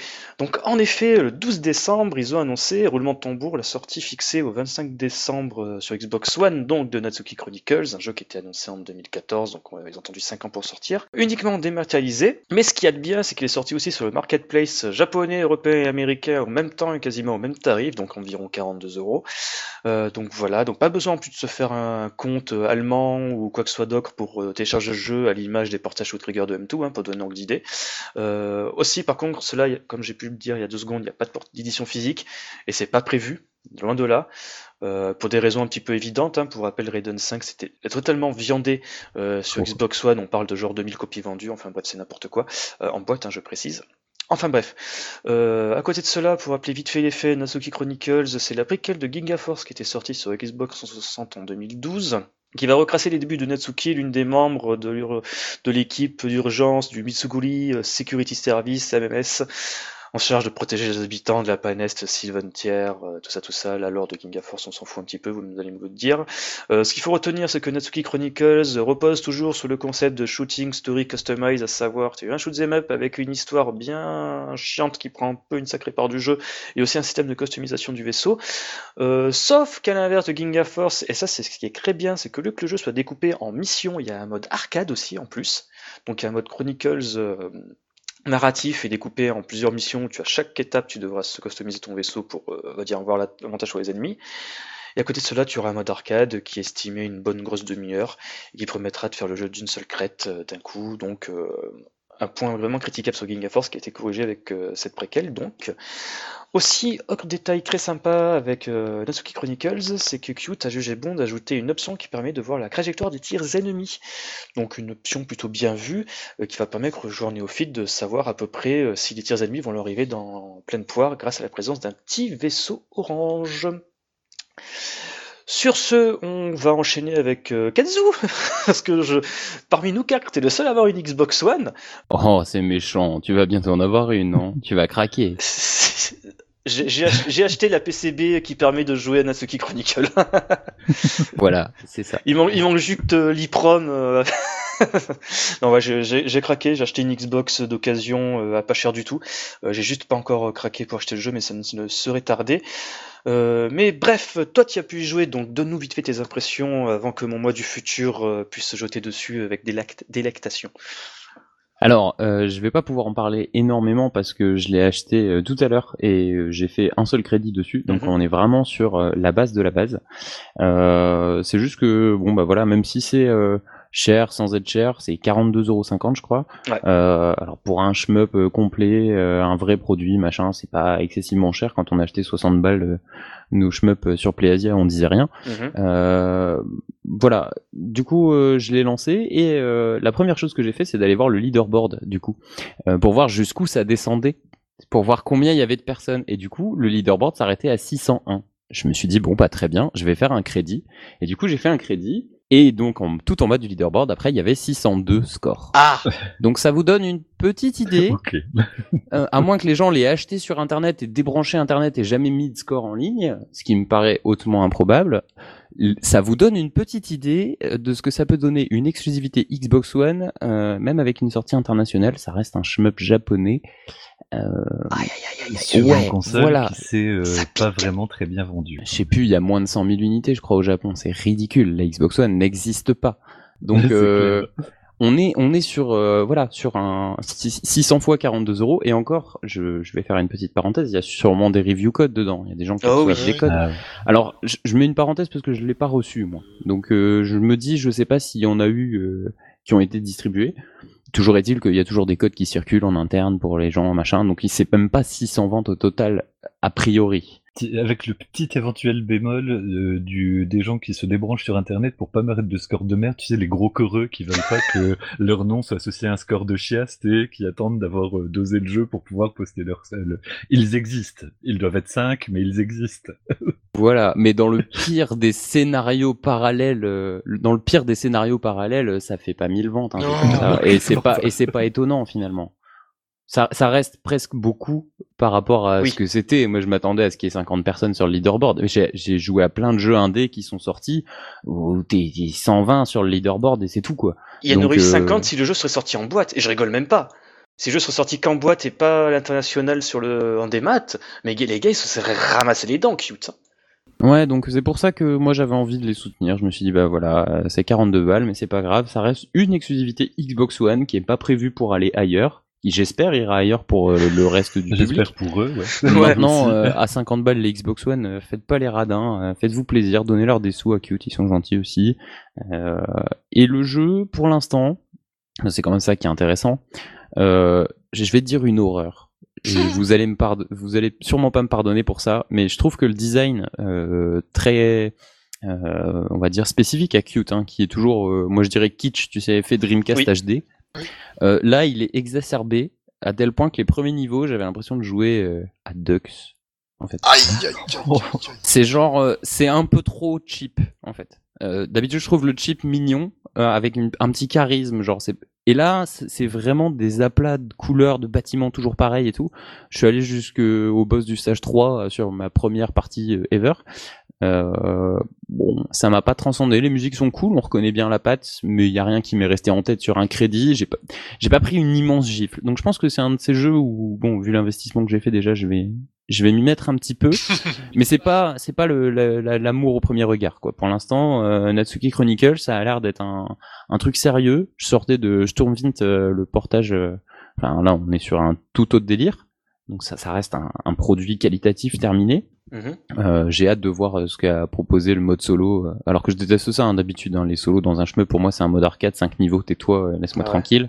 Euh, j'ai- J'y vais quand même m'y investir parce que c'est une autre façon de consommer le shmup, surtout sur une console un petit peu où on n'a pas l'habitude de, de se poser euh, et de doser un truc. Il y a pas beaucoup de gens qui vont y jouer, donc euh, je sais pas. Il y a un petit côté un peu le cute club, tu vois. Rejoignez-nous, on fait des trucs chelous. Ah, par contre, c'est vrai que je- le point où tu dis que le jeu, c'est, on dirait, un Dux euh, glorifié, euh, je peux pas trop te concrétiser là-dessus. Bon, j'ai pas encore joué. Hein. Euh, pour être franc, là, je suis à deux doigts, là, je suis bouton acheter sur le, store. Euh, je vais craquer en direct l'enregistrement. Enfin bref, je peux pas être d'accord avec toi parce que j'ai vu des vidéos et ça, franchement, t'as vraiment l'impression qu'à côté, Skatos et Ginga Force, c'était des jeux qui étaient 100 fois plus classe, quoi. C'est ça, c'est Escato, c'est plus beau. Euh, Ginga Force, j'en sais rien, j'y ai pas touché malheureusement parce qu'il est pas très accessible. Mais euh, Tu te rends compte qu'en fait, euh, pourquoi le jeu a mis autant de temps à sortir, il y a plusieurs raisons. je pense que les gars ils devaient en avoir marre. Ils ont dû, euh, on va dire, euh, rogner un petit peu sur certains coups pour arriver au bout du projet, parce que ça devait être un enfer de faire ce jeu et de le sortir. Il y a aussi quelque chose que j'ai remarqué, mais bon après, j'ai pas non plus, je me suis pas gavé de vidéos parce que je voulais pas trop me spoiler. euh, c'est que hum, t'as Escatos et Ginga Force, en fait, il y a quelque chose qui était plutôt pas mal avec eux, mais qui est aussi un peu une autre critique. Euh, c'est qu'ils faisaient un peu, on va dire, du cache-misère avec euh, beaucoup de mise en scène. Euh, genre des caméras, euh, genre au contrebas, avec des effets totalement pétés, euh, etc., etc. bah là, il y a plus Euh, rien. hein. voilà. Euh, ça, ça choque tout de suite. hein. Le premier niveau d'Escato, ça tourne, on passe sur un vaisseau spatial, machin, c'est n'importe quoi. Là, c'est plat, quoi. Je faisais haut, bas, haut, bas, je balayais l'écran du popcorn et j'étais hmm, un peu sceptique au départ, quoi. Même Ginga Force, hein, le premier stage, reste quand même une putain de course poursuite. T'as des camions qui, tu vois, genre des, des débris de camions qui te foncent dessus, euh, avec des beaux effets de caméra. Donc, euh, on sent quand même que euh, ils ont dû faire un petit peu que les moyens du bord et lésigner sur certaines choses. Euh, Est-ce que l'idée c'était de privilégier la, la lisibilité Possible. Ils n'ont pas pu affiner euh, suffisamment euh, par la suite? D'ailleurs, ce qu'on n'a pas dit, c'est que, à l'inverse de Escatos et Ginga Force, qui était à scrolling vertical, cette fois-ci, Natsuki Chronicles, c'est à scrolling horizontal. Ouais. Donc déjà, on peut les comprendre pourquoi ils se sont pas amusés à faire des angles de caméra totalement pétés, même s'ils auraient pu pour certains passages quand même, je pense. Bah, ça reste des cutscenes, hein, ils auraient pu le faire exactement de la même manière. Après, euh, ouais, il y a vraiment ce côté, euh, pour l'instant ça paraît un peu plat, mais je sais qu'il y a plusieurs niveaux de difficulté, qu'il y a un hard, il y a un extrême, j'ai vu dans les leaderboards, donc euh, Extrême, ah oui. bah, je pense que c'est ça, je crois qu'il y a facile, normal, euh, hard, extrême, mais comme il m'a rien proposé comme menu pour choisir, je sais pas vraiment comment, j'ai juste vu ça dans le leaderboard. Mais donc je pense que ça peut vite être noyé dans tout le bordel ambiant et que ça devienne... enfin que ça passe quoi, parce qu'on s'en rend plus compte. Mais je trouve que l'emphase euh, mise en scène et tout, elle a un, peu disparu, au moins dans le mode arcade, ou alors ils ont tout mis dans le mode Natsuki quoi, Je, je voulais dire que c'est bon, je l'ai acheté. mode Chronicles. Très bien. Félicitations. Carrément. J'appelle ton banquier tout de suite. Oui, bah oui, tu peux l'appeler parce que là il va s'inquiéter. Bah, Cela dit, c'est vrai que maintenant, vu le prix euh, des, euh, des Xbox One, ça commence presque à me titiller là. Euh, oui, mais après, il faudra aussi parler des musiques de Yusuke Yasui, parce que moi, je suis un gros fanboy. J'ai, enfin, je, vais arrêter parce que là, ça va être un peu affligeant. Je vais juste euh, épancher mon, mon fanboyisme absolu sur un studio et sur deux croix Gus, euh, sans vraiment pouvoir parler du jeu en lui-même. Je pense que je vais laisser mon mois du futur en parler le mois prochain, en fait. Ouais, quand on l'aura tous un peu dosé, ça, ça ira un peu mieux. Ouais, voilà, ça sera mieux. Mais en tout cas, moi, euh, même si euh, c'est vrai sur certains points j'ai été refroidi, la mise en scène, euh, euh, l'aspect graphique où c'est un peu du foutage de gueule sur certains trucs. Il y a aussi un point qui a été relevé par IGN Japon, c'est qu'en fait euh, le mode story et arcade, euh, c'est comment dire, euh, la jonction entre les deux est un petit peu daubée euh, parce que ça n'aide pas, tu vois, les joueurs néophytes à faire la bascule aisément entre les deux, tu vois ce que je veux dire. Euh, visiblement, il y a des équilibrages qui ont été faits sur le mode arcade euh, bah, où en fait ça t'avance pas plus sur le mode story et inversement. Donc J'ai pas du tout creusé ça encore, donc euh, C'est un point qui a été relevé sur le test d'hygiène. Je mettrai un lien comme ça si on en parlera le mois prochain, je pense Voilà. que ce sera plus clair. Tout à fait. Sur ce, on va laisser la parole à, à Crazy parce que lui, il a dosé un jeu. Et c'est un jeu que plein de monde est en train de doser en ce moment. C'est un certain Epsride Psy sorti sur PlayStation 4 et Nintendo Switch euh, le mois dernier. Crazy, peux-tu nous en dire un petit peu plus, s'il te plaît? Oui, euh, oui, oui, on peut dire plein de choses. Alors, euh, j'ai pas dosé le. Alors, on va commencer par les modes de jeu parce qu'il y a beaucoup de choses vu que c'est M2. Euh, Il y a beaucoup de choses à dire. donc, il y a plusieurs modes de jeu. Le mode super easy, euh, extrêmement pratique pour débloquer le perso bonus, donc Entièrement Alice. d'accord. Bah, c'est grâce à ça que j'ai pu le voir, quoi. Euh, tout le monde, je pense, hein, parce que sinon, euh, voilà. Euh, donc ensuite, on a le mode arcade plus. Donc là, c'est un mode une, enfin, qui a des quelques différences en termes de scoring et qui a notamment un TLB supplémentaire qui est Alice. Donc après la Madame Abaf, vous avez Alice. Ensuite, il y a le mode arc- arcade classique. Et euh, il y a toujours le, un mode costume, euh, custom, pardon. Et aussi, il y a un truc, alors là, je sais pas du tout euh, ce que c'est, je sais que Chou avait regardé, un espèce de, de mode où on peut acheter des, des meubles ou des trucs. euh, Oui.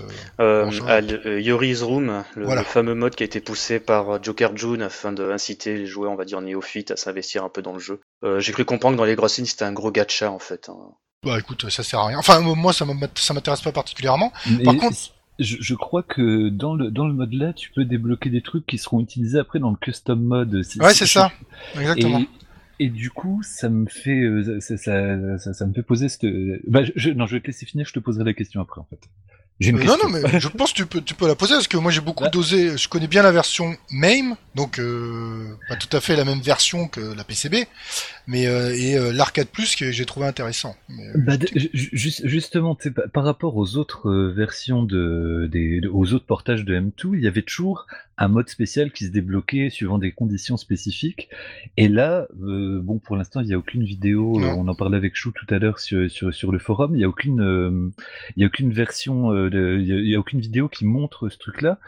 Alors que justement, avec les trucs que tu débloques dans la Natsuki's Room, il y aurait vraiment moyen d'avoir un, bah justement, tu sais, ce, suivant certaines conditions, un mode euh, complètement cinglé, ultra scoreux, Euh, avec des fois 16 automatiques, des tirs qui effacent les autres tirs. Tu, tu, quand tu dis ça, tu fais référence au Blast Branch de Garega, c'est ça?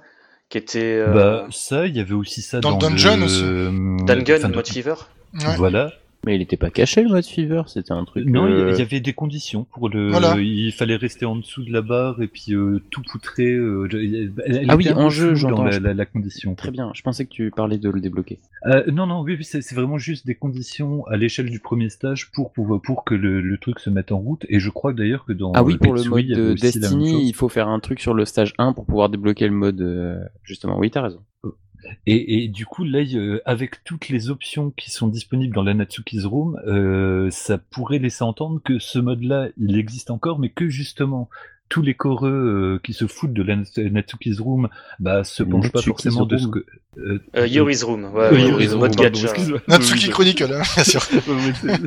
Yuri's Room, euh, qui s'en foutent complètement, bah, se font pas forcément. euh, si ça se trouve, les deux sont liés en fait, et il faut débloquer euh, des trucs dans les Yuri's Room pour que ça développe. C'est c'est peut-être ça les conditions pour avoir accès à ce, euh, Ah, ce je pense mode pas. euh, caché. Non, Il je n'y a pas pas. de hein. mode caché. hein, euh, la chambre de Yuri, là, c'est qu'un gros, veux. c'est qu'un gros gacha, hein, et ça t'apporte des bonus en partie, hein, de souvenirs, et ça parlait genre tu pouvais débloquer des petits pets, donc des espèces de petits animaux qui pouvaient te donner des bonus euh, durant une partie euh, via ce Bah ouais, mode-là. mais justement, il y a, parmi les bonus, il y avait que donc le x16 euh, de non-stop, il y avait des tirs qui effaçaient les tirs ennemis, il y, a- il y avait quand même des trucs qui laissaient entendre euh, de pouvoir euh, avoir une version custom après- bandante, quoi. Après, justement, Hubert, haha, tu parles de mode custom, il faut pas oublier que les portages euh, M2 ont toujours bah, justement l'option custom où tu peux te faire ton mob de jeu à la carte. Avec, euh, Ouais, mais alors, à condition de maîtriser un poil de, de, de nipponais. Ah ouais, là, pour le coup, ouais. Au niveau de... Même des menus, c'est compliqué, là. hein. Si je dis Oh. pas d'ânerie, sur le forum anglais System Eleven, il y a un gars qui a fait une traduction des, des menus. Je vais rajouter tiens, Ouais, fiche dans le tout podcast. à fait. Oui. Ouais, il y est, ouais. Ouais, moi je trouve ça cool euh, ces petits modes rajoutés parce que je me rends compte qu'en fait on, on joue à pas mal de shmup et quand on en a plein en cours on papillonne un peu et d'avoir un espèce de petit objectif un peu comme ils avaient fait sur Ketsui euh, même si en- encore une fois c'était pas traduit euh, d'avoir je sais pas des petites missions des petits objectifs des trucs qui donnent envie de rebrancher la console et pas de se remanger un run où on dit de toute façon je vais me prendre un mur je vais rater de toute façon j'ai pas envie de le faire maintenant. Euh, juste de jouer en fait. Parce que de souvenir, il y a toujours le mode arcade challenge, justement, qui permet de rebosser certaines parties de ces runs euh, joués au préalable. Ouais, Mais parce qu'il y a après, le jeu est pas dur, hein. Il y, a- il y a un mode qui fait du rewind aussi. euh, quand tu fais une, une connerie, tu, re- tu reviens euh, Bah, c'est ça, c'est- euh. C'est l'arcade challenge. hein. Ok. Et, et du coup, alors les différences avec- entre l'arc, euh, vu que Trasil, tu, tu l'avais dosé au taquet, euh, le- les, euh, Il, il- il dit quoi en fait le, le Arcade Plus? Arcade Plus, bah, t'as, t'as Alice, et t'as surtout au niveau des scoring des boss. Alors j'ai pas encore compris, parce que je suis absolument pas un expert du scoring sur, S- sur Sprayed, mais euh, j'ai compris que tu pouvais plus faire du leeching à l'infini, ce qui était très chiant à regarder et très chiant à faire sur, euh, Ouais. sur la version arcade, euh, parce que là, euh, ça, ça défile plus vite les affrontements, et franchement là les différences, euh, pour les scoreurs, doit y en avoir. Là je suis désolé, je suis absolument pas compétent.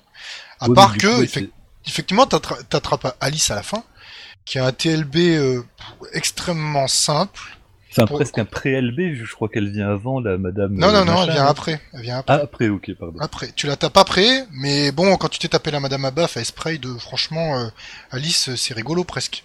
Parce que le premier pattern, c'est un pattern que t'esquives sur les côtés, qui, euh, qui prend pas toute la largeur. Alors peut-être que ça sert pour le score, je sais pas, euh, Alice, euh, peut-être notamment. euh, Il faudrait voir des gros runs euh, de scoreurs euh, qui ont bien poncé le jeu. Moi, ça rajoute une petite variante au pire, quoi. Ouais, mais en fait, elle est mal. Là, je l'ai trouvé mal placée. En fait, Alice, il aurait fallu la mettre presque avant euh, la Madame Abaf. Bah moi j'avais l'impression, je, d'impact. je sais dans, dans le mode easy qu'elle était avant, mais du Non, non, coup, je, me plante quoi. Ouais, ouais, je, je, je te fais confiance là-dessus. Et, et- mais ju- juste, euh, il y avait le personnage d'Alice justement qui était annoncé comme un, euh, avec des guillemets, personnage à scoring, et au final, les scoreux euh, de les quelques vidéos que j'ai regardées où ils essayaient de le faire, euh, peut-être qu'il est plus dur à dompter, j'en sais rien, mais tu vois son tir secondaire, il va tout droit, il, il se maintient, pas- il se colle pas plus longtemps sur les ennemis, enfin il t'assure pas plus de x16. Enfin, du coup, je je sais pas trop quoi. Ouais, parce que son tir, en plus, il part en toutes les directions. Donc, il est pas ultra précis. Ouais, plus. c'est- c'est Donc, quand t'as, Alors, bon, est-ce quand le déclenché fait le, qu'il- le fait le- qu'il tape dans toutes les directions, ça permet pas de maintenir les x16 Si. plus longtemps? Ouais, mais, euh, ouais, C'est peut-être d'accord. c'est peut-être juste ça, je sais pas. Mais oui, du coup, ça, ça, ça aide pas à la précision pour des vrais joueurs entre guillemets quoi. Bah, je sais pas. Enfin, moi, j'aime bien ce Il perso. Moi, je trouve que c'est un perso de bourrin, euh, pour le coup, pour la survie. Parce que quand elle est au max power, euh, son truc, il est en éventail. euh, tous les, tous les popcorn, ils se font déglinguer, quoi. Et tu Mais- peux le reconcentrer hein, quand tu vas en arrière et que tu lâches le tir, tu, tu peux, c'est un, c'est un tir un peu que tu peux, euh, tu- dont tu peux varier les, le côté évasé quoi. Exactement. Alors après, bon, euh, euh, on en a parlé sur le forum, mais moi, je trouve vraiment pas que c'est un des plus durs, euh, un des plus euh, de la trilogie, quoi, j'ai envie de dire. Euh, L'Espegaluda 2, il est tellement plus dur. Euh, C'est un avis perso. hein. Franchement, Sprite, c'est très simple d'aller voir la Madame Abaf. Alors ensuite, effectivement, il faut beaucoup bosser sur elle, mais vous avez plein de vidéos pour vous expliquer comment passer tous les patterns de la Madame Abaf. Et donc, bon, c'est un peu chaud à faire, mais si vous avez quelques bons, vous arrivez avec trois vies, avec un peu d'entraînement, vous la tordez là, Madame Abaf. C'est c'est peut-être plus, euh, je- ouais, je mets au niveau de Galuda, peut-être même un petit peu au-dessus. Euh, ça, ça Ouais, reste dans l'esprit avant. Galuda 2 qui devient la, la, la grosse baffe dans ta tronche et euh, tu vois rien venir. Euh, Galuda, c'est pareil, c'est facile d'aller au TLB. Après, tu Mhm. te fais éclater, mais euh, c'est, c'est, il est là le pic de difficulté en fait. Ouais, bah, ils Bah, ont fait sur, que sur les trois. Hein. Il y a quand même, il y a quand même deux pieds. Déjà, il commence tendu. Tu sais, comme tu t'y attends pas, tu, tu, tu peux avoir un effet de surprise dès le premier stage. Après, une fois que tu as pris le rythme, il y a le, le quatrième stage, enfin le stage des trains suivant les, dur, de oui, stages, oui. qui est vraiment très très chaud, je trouve. Plus dur que dans SP Galuda du coup en fait. SP Galuda Ah est plus simple. Euh, t'as l'impression que c'est presque un, un mode d'emploi pour t'initier en douceur au, au, au- à la next gen des, euh, des, des Danmaku, tu sais. Ouais. Puis la, la, la vie supplémentaire elle est pas évidente à choper hein, quand même hein, dans le dans le stage 4 avec les trains. Ah, Quand putain, t'as les espèces des ennemis qui balancent euh, des deux petits tirs de merde rouge là. Bon. Ah ouais, euh, non, moi, je- moi je- j'y renonce à chaque... Enfin, j'y suis pas allé souvent, hein, je, te, je te le dis, mais, mais les, les fois Après- où j'y suis allé, après, franchement, me suis pas c'est- posé la question de la c'est vie un- supplémentaire. quoi. C'est un jeu pur de timing. Les boss, par exemple, euh, bon alors après, euh, avec Alice, ce qui est bien aussi, c'est que vous pouvez choisir les trois premiers niveaux. Donc vous choisissez Oui, l'ordre que oui, vous voulez. Et, Ah. euh, on Ah oui, le faire avec une combinaison de boutons ça déjà. exactement, tu pouvais le faire en mode arcade avec la combinaison de boutons. Mais là, Mais tu là, le fais directement avec Alice. C'est marqué Alice, tu mets euh, Mal, School et le dernier euh, marque. euh, Ah, c'est pas mal ça. Parce que justement, pour rappel, dans Ips Raid, euh, selon le personnage que tu prends, ton premier niveau se change en fait. Oh, voilà, Sauf si tu le fais avec les boutons. T'avais Oui, une voilà. avec les boutons. Oui, mais si tu le fais en RAW, c'est vraiment, il y a, il y a un premier stage qui est assigné à chaque personnage, et après ils sont euh, Aléatoires. C'est ça. Tandis qu'avec Alice, t'as toujours la même configuration si tu le prends la même. Et par exemple, bon, euh, moi le tank c'est le, le troisième boss, je le prends là. Franchement, il y a une technique pour le tank. euh, Le tank il te fait rien. hein. Tu claques une bombe, t'es déjà stage 4, euh, t'as t'as pas fait grand chose quoi. Euh, alors après, effectivement, euh, et même le dernier niveau, en soi, toutes les petites, euh, les petites saloperies, euh, les petites filles, j'ai envie de dire, si t'as une bombe en stock, et ce stage est pas du tout dur en fait, parce qu'avec le x16, tu vas vite avoir euh, ben, ramasser des cubes et tu vas pouvoir te refaire un refil de bombe très rapide.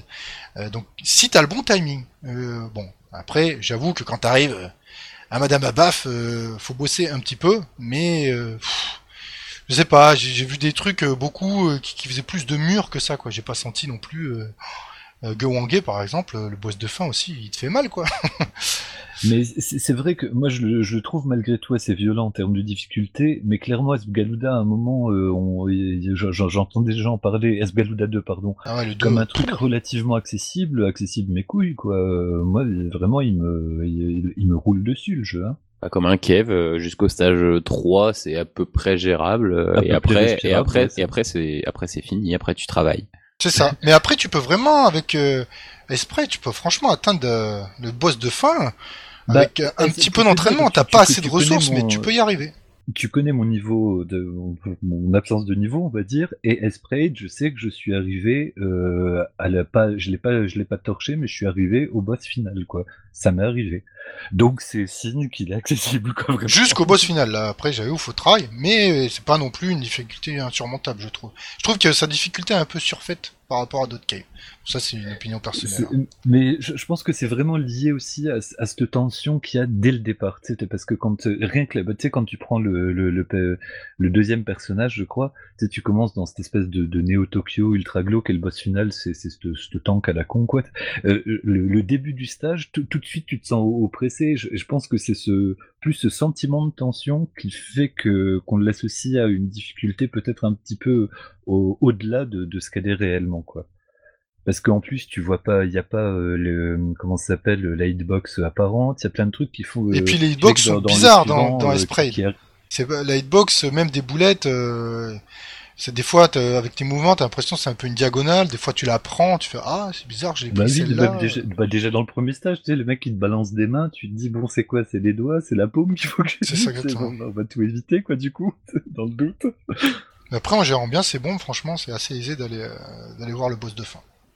Et, puis, et puis surtout, enfin, il y, a il quand même un point de, de le c'est, c'est qu'il est ultra jouissif. Enfin, moi, c'est ça reste euh, a posteriori, euh, vraiment en ayant aussi bah, tous les kevs euh, qui sont sortis en tout cas sur euh, console, ça reste, je pense, dans, mon top 3, clairement. Bah alors après pour le score, c'est c'est assez simple pour faire les x16. En fait, faut être en power up max.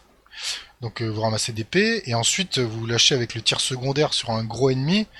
Bah, vous lâchez tout le tir secondaire, il se colle, euh, euh, on dirait que c'est une espèce de glucolante. Ensuite, vous détruisez l'ennemi au shot, et ça y est, le multiplicateur est lancé, et là, vous dégommez tout en x16. Et puis ça t'encourage un peu à aller au corps à corps, Exactement. justement, sais, pour euh, que l'ennemi se chope tout- toute l'amplitude de ton tir. Enfin, il, il est vachement, il, il, euh, il est jouissif et il, te- récompense beaucoup au niveau score, je trouve. T'es pas obligé d'apprendre des trucs euh, trop compliqués. Enfin, tu sais, c'est- c'est vi- c'est visuel, quoi. Tu vois euh, tes de espèces de suite. mains collantes. euh, Tu, c'est c'est assez instinctif, alors que euh, avant qu'il y ait la version M2, euh, t'avais pas de jauge, t'avais rien pour te repérer, et pourtant tu le chopais assez facilement le, le feeling du x16, quoi. C'est ça. Et puis après, ça, ça sert, enfin, ça sert à rien de le scorer ici pour ceux qui aiment scorer, mais dans le sens t'as une extendo, euh, une extendo score. Donc de toute façon, euh, deux extendo score, pardon. T'as pas des extends en plus, etc. Si tu scores comme apport, les deux extends, tu les débloques en scorant entre guillemets à minima dans tous les cas. Ce qui fait que t'as trois extends avec la vie cachée. euh, voilà. Ils t'ont pas fait un truc où euh, il y a des gros paliers, quoi. C'est pas oui, c'est- c'est inaccessible. vrai que dans tous les cas, tu, à la fin de ta partie, c'est- si tu l'as joué juste, même normalement, il est très probable que tu aies débloqué les deux extends, quoi, même si t'as joué juste en survie. Donc voilà. Bah après, c'est c'est c'est M2 quoi. C'est tip top hein, comme conversion. Oh, J'ai hâte qu'il arrive. Franchement, c'est vraiment bien. hein. Enfin, il y a rien à dire quoi. Moi, j'aurais aimé Honnêtement, moi, juste je vais un... me le racheter un sur PS4, quoi. Moi, je l'ai que sur Switch pour l'instant, et puis euh, j'ai quand même le kiki à demi-dur, Oh la tu vois, et là, je vais me le reprendre sur PS4. Après, j'aurais aimé quand même euh, effectivement un mode, euh, le mode euh, arcade plus, euh, il était très sympa à jouer tout ça, mais j'aurais aimé un, un petit peu plus de peps au niveau, euh, je sais pas que il y a des, des trucs qui giquent dans tous les sens. Ça, en, Ouais, qui, qui, qui est a quelque chose qui change vraiment, à part juste les positions. Enfin, tu sais, qui, qui a un- des, des choses au- en termes de game system qui, qui changent. Moi, c'est c'est ma petite frustration. Après, on a euh, un perso de plus quand même, euh, c'est pas Bah, négligeable. c'est vrai qu'au final, c'est pas rien. Tu vois, tu sais, après, je me disais, oui, bah, on a juste un perso de plus et puis un boss qui est négligeable, mais un perso de plus, c'est vrai que c'est pas rien à équilibrer, à mettre en place, euh, etc. C'est, ah, il s'intègre parfaitement. Je, je fais un petit peu, je fais, je fais un petit peu le chiant en disant, euh, mais c'est vrai que j'aurais préféré plutôt qu'un perso de plus, parce qu'au final, le, le perso, j'ai j'ai du mal à le manier, donc je pense que je reviendrai euh, forcément toujours à mon perso de base. Euh, ça aurait été, voilà, le mode dont on, le mode qui n'existe pas, dont on parlait tout à l'heure. Et après, il y a le remix aussi, euh, pour au niveau des... Ah De oui. l'OST Alors c'est quoi le remix du coup? Parce que moi c'est ça qui m'intéresse, c'est quoi le, les arranges et les trucs qu'il y a dedans? Ben, Il y a la range euh, Grive Wave euh, 2019 fait Mm. par euh, euh, en partie les gars de Sweep Record, donc euh, de souvenirs, tu as Yako Sasso, Shinji Osue, euh, t'as des gars qui sont très connus pour euh, les musiques qu'ils ont fait sur le jeu Bim- Bimani, euh, Ryu Star aussi de tête. Ah bah bien sûr, ça c'est ma cam en plus. Euh, Donc voilà, je crois qu'ils ont poussé les vis dans ce mode de jeu à faire une. euh, En fait, tu vois, il y a un thème de boss. euh, Je crois que c'est le thème le plus connu, un des sprites là, euh, Raging, Decide, Decide. Euh, bien connu. En fait, ils se sont amusés pour chaque boss dans, ce, dans cette OST là à faire une variante en fait. Ouais, c'est un Ce peu, thème-là. c'est un peu déstabilisant, justement. Là, justement, T'as ouais. l'habitude d'avoir toujours le même thème, et là, t'es là, wow, Oui. qu'est-ce qui se passe? Bah, justement, moi j'a- j'adore ce cette idée-là, parce qu'ils avaient fait pareil dans Mao Sakusen, où en fait euh, le thème euh, du deuxième boss, euh, Skull Howard, Mhm. et du ninja, euh, etc. Factuellement, dans l'arcade, c'est la même musique, Exactement. mais euh, avec le, je sais plus quelle euh, quelle reprise symphonique ou euh, nouvelle. En fait, euh, le thème du ninja, c'est la même musique, mais genre tu vois avec des instruments japonais, genre le shamisen, le ta ta ta ta ta, tu vois, plein de petits trucs à la con quoi. Oh c'est trop bien. M2 vous êtes des génies. Ouais, voilà. Donc ils ont fait les choses bien et à ce qui paraît, euh, jouer euh, à Spread avec cette OST là euh, rapporte euh, un petit truc. Ah bon? Ouais, bah si t'aimes bien euh, l'univers du jeu et tout, euh, D'accord. ouais, ça te permet de découvrir sous un nouvel œil et une nouvelle oreille. Ouais, faudrait que je- je- je- j'essaye. Et si, par contre, il y a un truc, euh, franchement, c'est la première fois qu'ils font ça et tout. Au démarrage du jeu, le temps de chargement, il est interminable. C'était pareil sur Ketsui, hein, de souvenir. Oh non, Circuitsu était moins long, là, T'es sûr. Parce que sur Ketsui, euh, il t'affichait euh, une belle cinématique d'incro. euh, Ouais, mais il t'a Ouais, il y affiché a quelque chose, en fait. Mais là, le truc, c'est que tu vois l'écran de chargement et, bah, c'est un écran, enfin, il y a rien, quoi. Il- Moi j'ai souvenir que c'était déjà long sur Ketsui, hein, par rapport à du euh, Garega ou du. C'était Mao. c'était déjà c'était déjà un petit peu long, mais euh, Enfin, moi, ça m'a marqué tout de suite, hein, J'ai lu hein. aussi que c'est un peu un peu mou, mais bon, elle impasse un petit peu. Bon après si derrière le jeu il y a, pas de chargement. C'est ça. Ah non, mais bien sûr. Mais Après, t'es- après t'es tranquille, tu peux relancer tes runs et tout comme dans tous les jeux M2, j'imagine. exactement, tout à fait. Ouais, après tout, il y a toutes les mêmes options. le- L'immédiateté du shmup, c'est la- elle est un peu cassée par euh, un temps de chargement. Ouais, bon, long. ça va, tu- sur Switch, alors que c'est sur cartouche, t'as as quand même. euh, C'est vrai que quand tu lances, il faut, il faut un, un, un- un chouille de patience quand même. Après, t'as tous les gadgets, euh, franchement, c'est magnifique. Les Ah oui, sur oui. les côtés, les noms des boss, les euh, maps des stages. la Madame euh, Abaf tout ça, avec un design et tout qui est un peu sur le côté, euh, de Gara, euh, c'est magnifique. Un jour, on trouvera son nom, hein, de personnage quand même. C'est Miss Gara. Mais c'est Miss Gara. Gara, ouais. J'aime bien appeler Madame Abaf. Madame. car- Madame Abba. Pardon. Car Gara veut dire baf, évidemment. C'est sûr. Mais si, dis pas de conneries, les illustrations sur les côtés sont totalement inédites et faites par Joker Jones. Ah ouais, franchement, justement, donc euh, Gara, oh, elle est trop belle. enfin, elle est trop belle. Non, elle est Non, trop mais moche, mais elle est bien faite. Enfin, je sais pas Oui, comment mais expliquer. elle est parfaitement Et d'ailleurs, c'est fou, mais l'implication qu'a eu ce gars sur le portage de Upstrade, euh, les jaquettes, euh, que ce soit édition simple, collector réversible exclusif à Amazon Japon, euh, les illustrations dans le mode de la chambre de Yori, euh, les Ouais, mais m'en parle euh, pas des illustrations Amazon Japon là. C'est horrible de savoir que t'as précommandé un truc et que tu dois choisir les goodies ou le précommander plusieurs fois. C'est atroce. c'est cruel. Parce qu'en fait, pour rappel, la, la cover alternative sur Amazon Japon, c'était genre euh, euh, Alice, euh, Yusuke, Yori et JB5 qui étaient en train genre de déballer leur cadeau de Noël et t'avais euh, Yusuke et Yori qui euh, jouaient avec un Stickory euh, Ice Spray de Psy sur leur Ah, ouais, la PS4. classe. quelque chose comme ça. C'était un truc vraiment pas mal quoi. Alors que chez Bip, on avait droit à une espèce de sorte de mini boîte de PCB avec un artwork exclusif. bon voilà, moi j'ai préféré le carton couleur carton. Écoute, euh, Il faudra, il faudra m'expliquer vraiment le, délire des cartons en ce moment chez. Parce que autant pour Garega, je peux, on va dire, comprendre. euh, C'est un jeu qui est culte. euh, C'était et les puis 20 le carton ans, était patati- joli, il Oui, était voilà. verni avec des artworks et tout. Là, c'est carton couleur carton. C'est juste pour faire bander les mecs qui collectionnent les PCB voilà. Cave et les full kits. C'est Non, Mais je suis dans la le cible, tu vois, je c'est- pense. Pour- Non, c'est pour la cheminée. Pour démarrer le feu. Non mais tu rigoles, le collecteur il rentre même pas dedans, genre c'est c'est un truc à part, tu vois. C'est Putain, carrément. Ça, c'est con parce que pour Garega, ça rentrait dedans. dessus. Bah ouais. Écoute, euh, je, le reçois euh, sûrement euh, la semaine prochaine. Il est en route depuis la Japonie. Il faudrait m'expliquer ce délire parce que je sais qu'ils ont fait pareil pour Sayonara ou Emi Arakawase euh, sur, Switch, donc Fresh, où ils avaient fait une, une boîte en carton imitation boîte de jeunesse, Super, NES Super Nintendo, pardon. Il faudrait m'expliquer ce délire, Bip. Bah, le truc des, des boîtes arcade, moi je peux le comprendre. Il y a, c'est presque un mème hein, dans la communauté arcade, mais il faut savoir qu'une boîte Kev euh, standard des PCB, c'est au moins 150-200 balles. La boîte Ouais, avec ouais. rien, juste pour pouvoir reconstituer un kit parce que ça vaut beaucoup plus cher. Donc je pense qu'ils ont conscience de ça. Ils savent que bon bah la boîte Kev c'est un objet rare. La boîte arcade originale pour certains jeux, euh, elle existe plus quoi. Demande aux exploitants des années 80 s'ils ont gardé la boîte dans laquelle ils ont reçu la PCB. Les mecs Ils vont te jeté. regarder avec des gros yeux, tu vois, en mode un carton, sérieux et, euh, et du coup, c'est pour ça que ces objets sont devenus un peu rares et que c'est devenu un peu, euh, je sais pas, c'est à moitié une blague, à moitié un clin d'œil. On sait que cette boîte, elle vaut rien, mais elle vaut quelque chose, tu vois, elle est C'est mignonne. Il n'y avait pas des mecs qui fouillaient les poubelles des Si, salles si, d'arcade à une époque pour choper des cartons de cave, Ah, euh, de obligé. PCB cave Bien sûr. Obligé, c'est sûr. je vous, je vous comprends pas, les gens.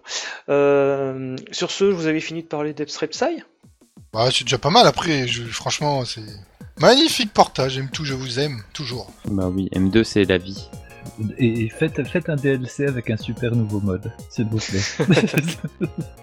Euh, sur ce, ben, on va conclure le podcast. Comme d'habitude, vous pouvez et réagir aux émissions sur Twitter, @shmepemol et sur le site shmepemol.com. Citez vous retrouverez par ailleurs les liens cités dans l'émission dans la fiche du podcast. Euh, de même, nous remercions notre partenaire BadGeek, badgeek.fr, élégateur de passion. Et d'ici la prochaine, n'oubliez pas, mieux vaut bomber plutôt que... Crever. Ciao tout le monde Ciao. Salut ciao, ciao.